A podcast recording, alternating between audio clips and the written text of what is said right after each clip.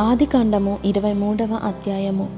షారా జీవించిన కాలము అనగా షారా బ్రతికిన ఏండ్లు నూట ఇరవై ఏడు షారా కనాను దేశమందలి హెబ్రోనను కిర్యతర్బాలో మృతి పొందెను అప్పుడు అబ్రహాము షారా నిమిత్తము అంగలార్చుటకును ఆమెను గూర్చి ఏడ్చుటకును వచ్చెను.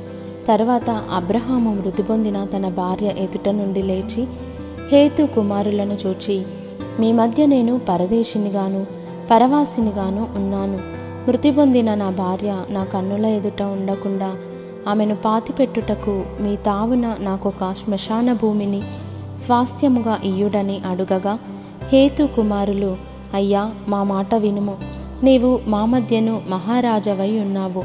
మా శ్మశాన భూములలో అతి శ్రేష్టమైన దానియందు మృతి పొందిన నీ భార్యను పాతిపెట్టుము. నీవు మృతి పొందిన నీ భార్యను పాతిపెట్టునట్లు మాలో తన శ్మశాన భూమి ఇయ్యనుళ్ళని వాడు ఎవడునూ లేడని అబ్రహాముకు ఉత్తరమిచ్చిరి. అప్పుడు అబ్రహాము లేచి ఆ దేశపు ప్రజలైన హేతు కుమారులకు సాగిలపడి మృతి పొందిన నా భార్యను నా ఎదుట ఉండకుండా నేను పాతిపెట్టుట మీకు ఇష్టమైతే నా మాట వినుడి. సోహరు కుమారుడైన ఎఫ్రోను తన పొలము చివరను తనకు కలిగియున్న మక్పేలా గుహను నాకిచ్చినట్లు నా పక్షముగా అతనితో మనవి చేయుడి. మీ మధ్యను శ్మశాన భూమిగా నుండుటకు నిండు వెలకు అతడు దానిని నాకు స్వాస్థ్యముగా ఇయ్యవలెనని వారితో చెప్పెను. అప్పుడు ఎఫ్రోను హేతు కుమారుల మధ్యను కూర్చుండి ఉండెను. హిత్తియుడైన ఎఫ్రోను తన ఊరి గవిని ప్రవేశించు వారందరి ఎదుట హేతు కుమారులకు వినబడునట్లు అబ్రహాముతో చెప్పిన ప్రత్యుత్తరం ఏమనగా అయ్యా అట్లు కాదు. నా మనవి నాలకించుము.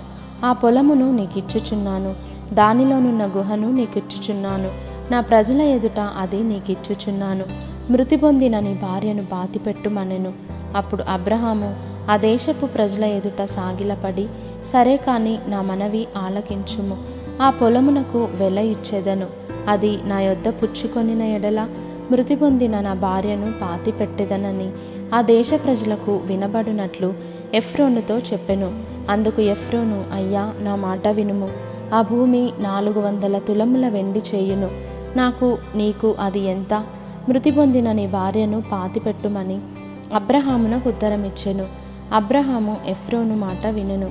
కాబట్టి హేతు కుమారులకు వినబడినట్లు ఎఫ్రోను చెప్పిన వేళ అనగా వర్తకులలో చెల్లు నాలుగు వందల తులముల వెండి అబ్రహాము తూచి అతనికిచ్చెను. అలాగున మమ్రే ఎదుటనున్న మక్పేలాయందలి ఎఫ్రోను పొలము అనగా ఆ పొలమును దాని ఎందలి గుహయు దాని పొలిమేర అంతటిలోనున్న ఆ పొలము చెట్లన్నీయు అతని ఊరిగవిని ప్రవేశించు వారందరిలో హేతు కుమారుల ఎదుట అబ్రహామునకు స్వాస్థ్యముగా స్థిరపరచబడెను. ఆ తరువాత అబ్రహాము కనాను దేశంలో హెబ్రోనను మమ్రే ఎదుటనున్న మక్పేలా పొలము గుహలో తన భార్య అయిన షారాను పాతిపెట్టెను. ఆ పొలమును దానిలోనున్న గుహయు హేతు కుమారుల వలన శ్మశానము కొరకు అబ్రహామునకు స్వాస్థ్యముగా స్థిరపరచబడెను.